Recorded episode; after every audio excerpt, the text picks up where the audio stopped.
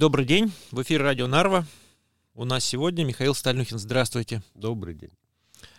Михаил, сегодня у нас солнечный день, лето все ближе и ближе, парламент, и года не прошло, стал заседать. Но из тех новостей, которые мы получаем, одно из основных, парламент, оказывается, занимается какой-то обструкцией. И все вокруг этого слова эмоци... эмоционально высказываются, угрожают друг другу. Вообще, что происходит в парламенте? Вы можете нас просветить? Э, да. Э, демократия предполагает, что не только коалиция может навязывать свою волю, но и у оппозиции должны быть возможности как-то ей противостоять. Вот. Э, и в, в нынешние времена, в общем-то, осталась одна такая мощная возможность просто затормозить работу парламента, ее остановить напрочь. Э, если это происходит, то правительство выпадает из своего графика. То есть у них там по коалиционному договору обязательно э, много чего связано именно с временным графиком. То есть, если вы хотите поменять, например, налоговую систему, то вы должны это сделать за полгода до вступления э, этого закона в силу. Ну, так как бы рекомендовали нам и канцлер права в свое время, и президент. Может, конечно, со дня все изменить, никто плохого слова не скажет особо. И так тоже бывало. Но э, оппозиция может остановить работу парламента. И э, поскольку люди все равно собираются, и зарплату за это получают, то это называется красивым иностранным словом обструкция. Как это делается? Вот у вас есть законопроект. Э, я видел даже такое, когда законопроект сам состоит из примерно 20 строчек, а к нему сделано 2000 поправок.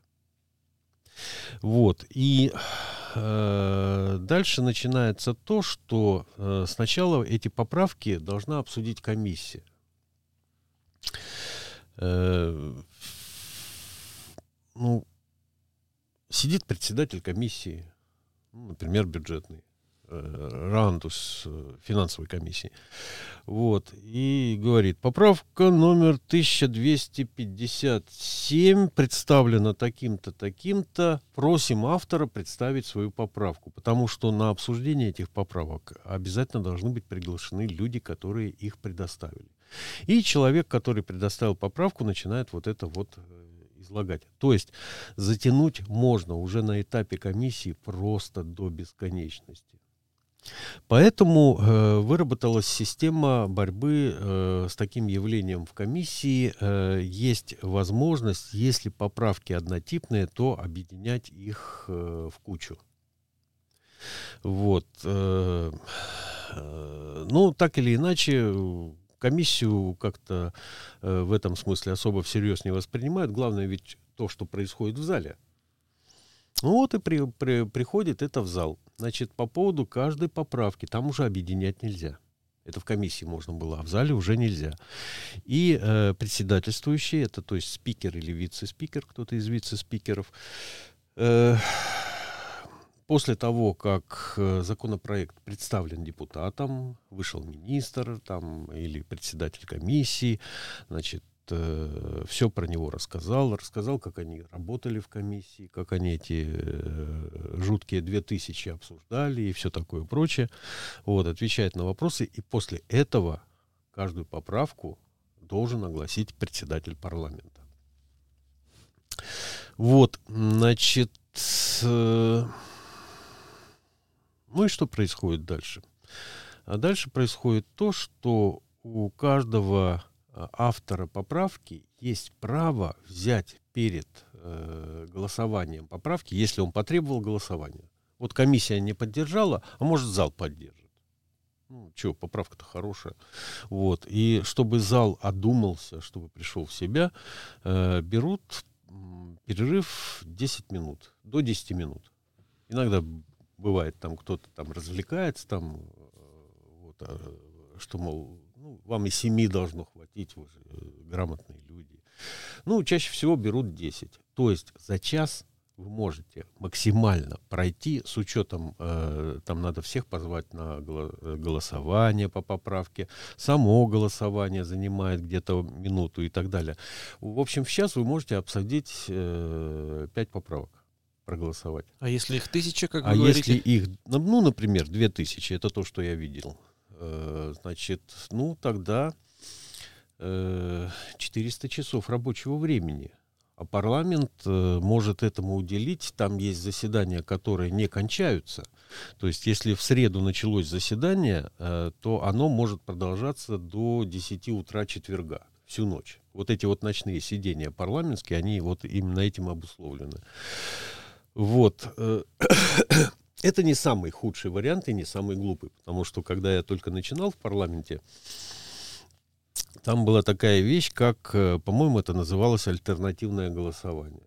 Ну, например, э, человек предлагает поменять какую-то цифру в предлагаемом проекте и дает сразу 10 вариантов что он готов ей, ну, вот такое изменение, такое, такое, такое, такое, такое.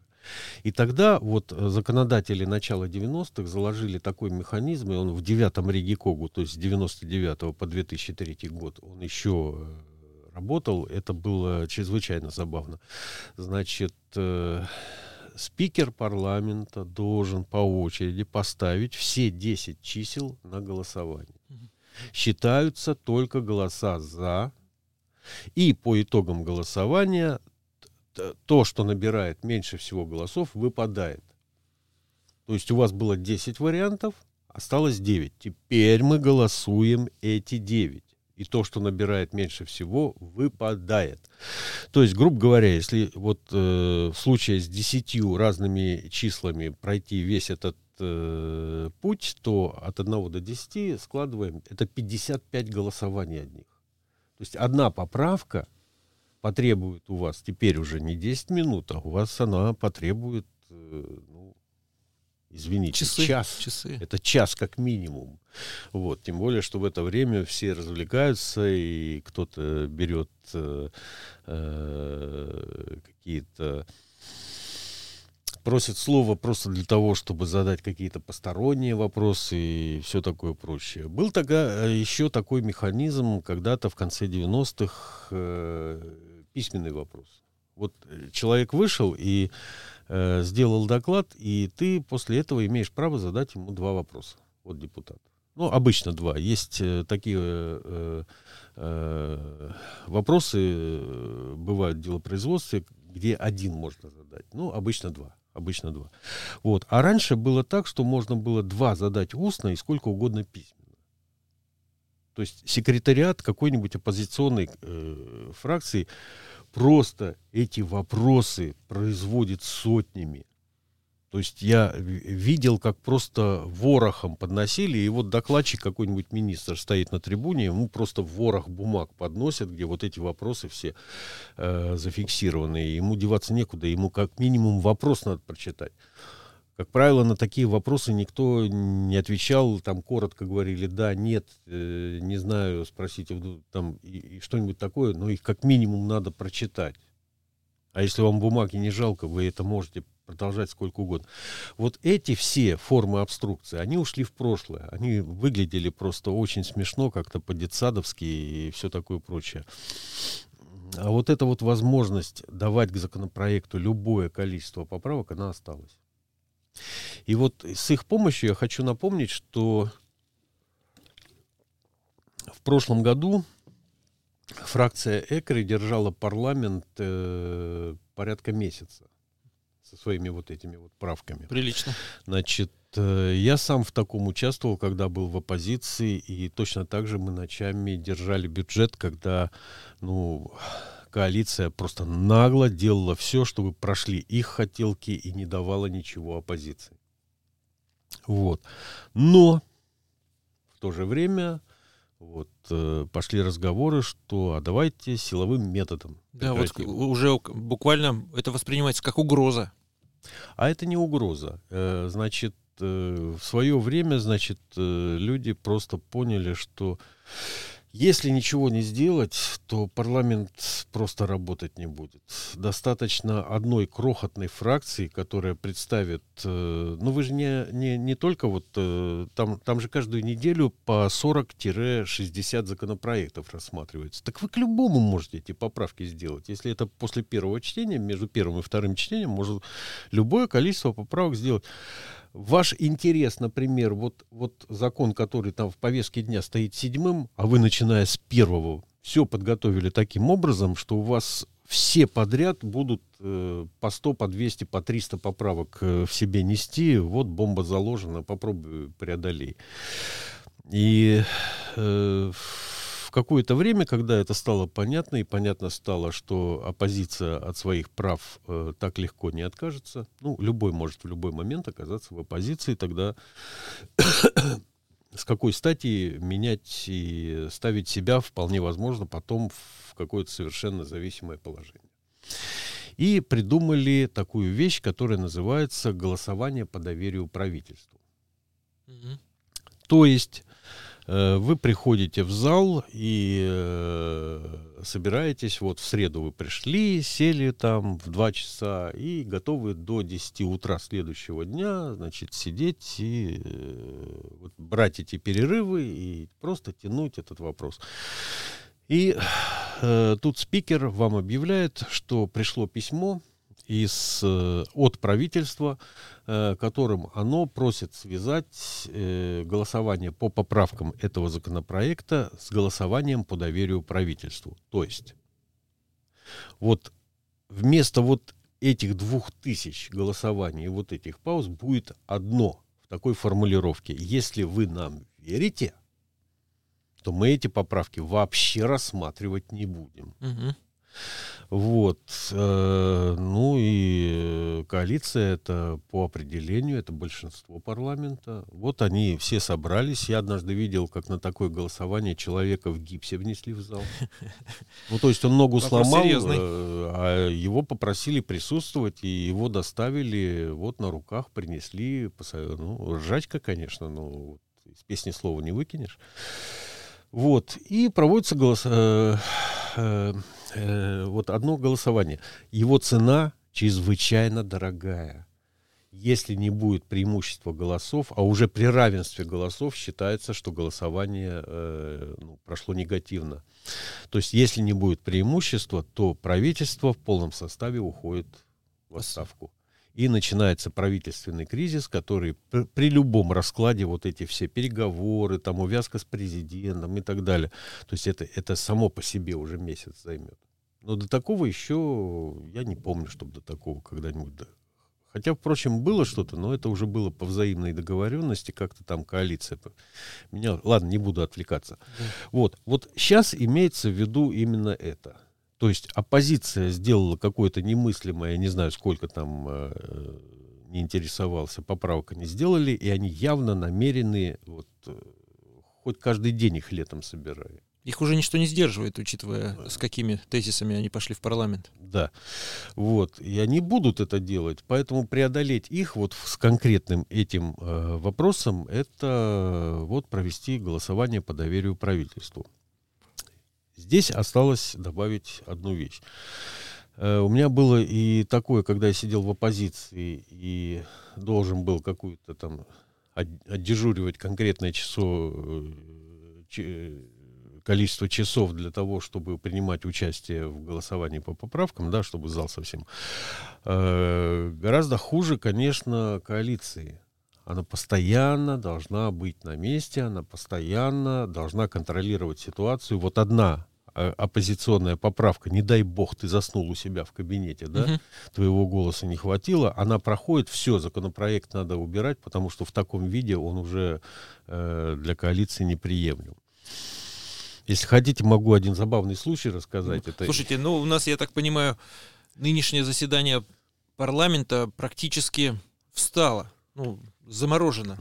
Идет Значит, естественно. Но в былые времена надежда была на неожиданность. Угу. И, э, значит, э, где-то там в году в 2000 или в 2001 идет заседание фракции перед таким вот ночным заседанием, и Эдгар Сависар нам говорит, значит, так, договариваемся таким образом. Начиная где-то там с 12 часов все тихорятся. В зале находится там 2-3 человека. Все остальные тихорятся в своих кабинетах, делаем вид, что нас нет. Даже свет потушите и все такое.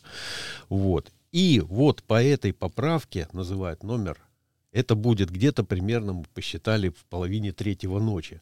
Значит, все выскакиваем и все в зал. И надеемся на то, что коалиция это дело проспит, и мы победим в этом голосовании, и э, хочешь не хочешь, им придется, значит, отзывать этот законопроект и все такое. Вот. И я Тогда, в общем, был молодой неопытный э, депутат, э, ну, такого рода вот зорница, это само по себе. Э, мой кабинет тогда находился за горбом, там, рядом с центристской фракцией.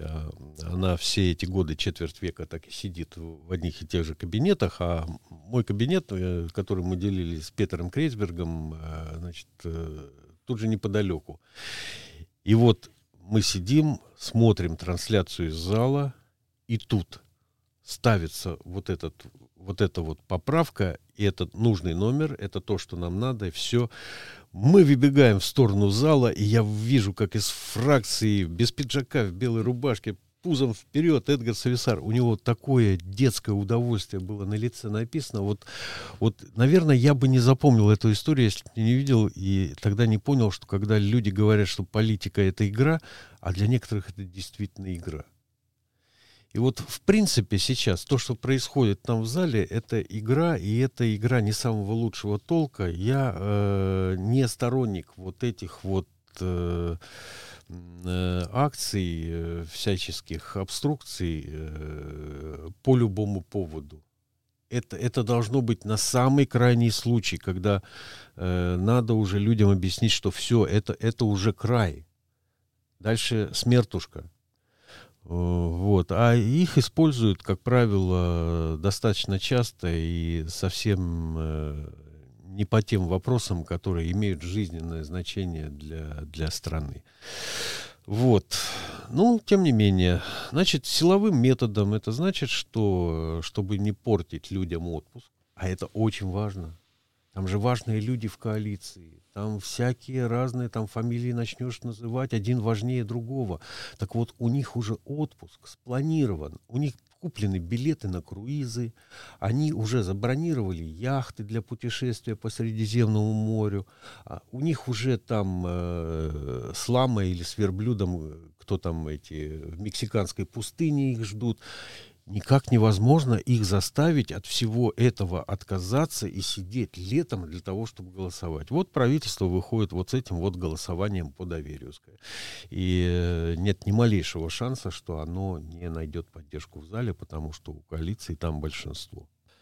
В повестке заседания, которое в этом виде происходит, инициированное правительством первое чтение закона о семейных пособиях. Это принципиально важно. Это принципиально важно, да, но это, это не смертельно для страны. А в стране сейчас происходит множество вещей, которые для нее действительно э, смертельны. И в первую очередь это касается экономики. Об этом мы поговорим в следующей передаче. Большое спасибо, Михаил. Всегда рады. Спасибо вам, что слушали. До свидания. До свидания.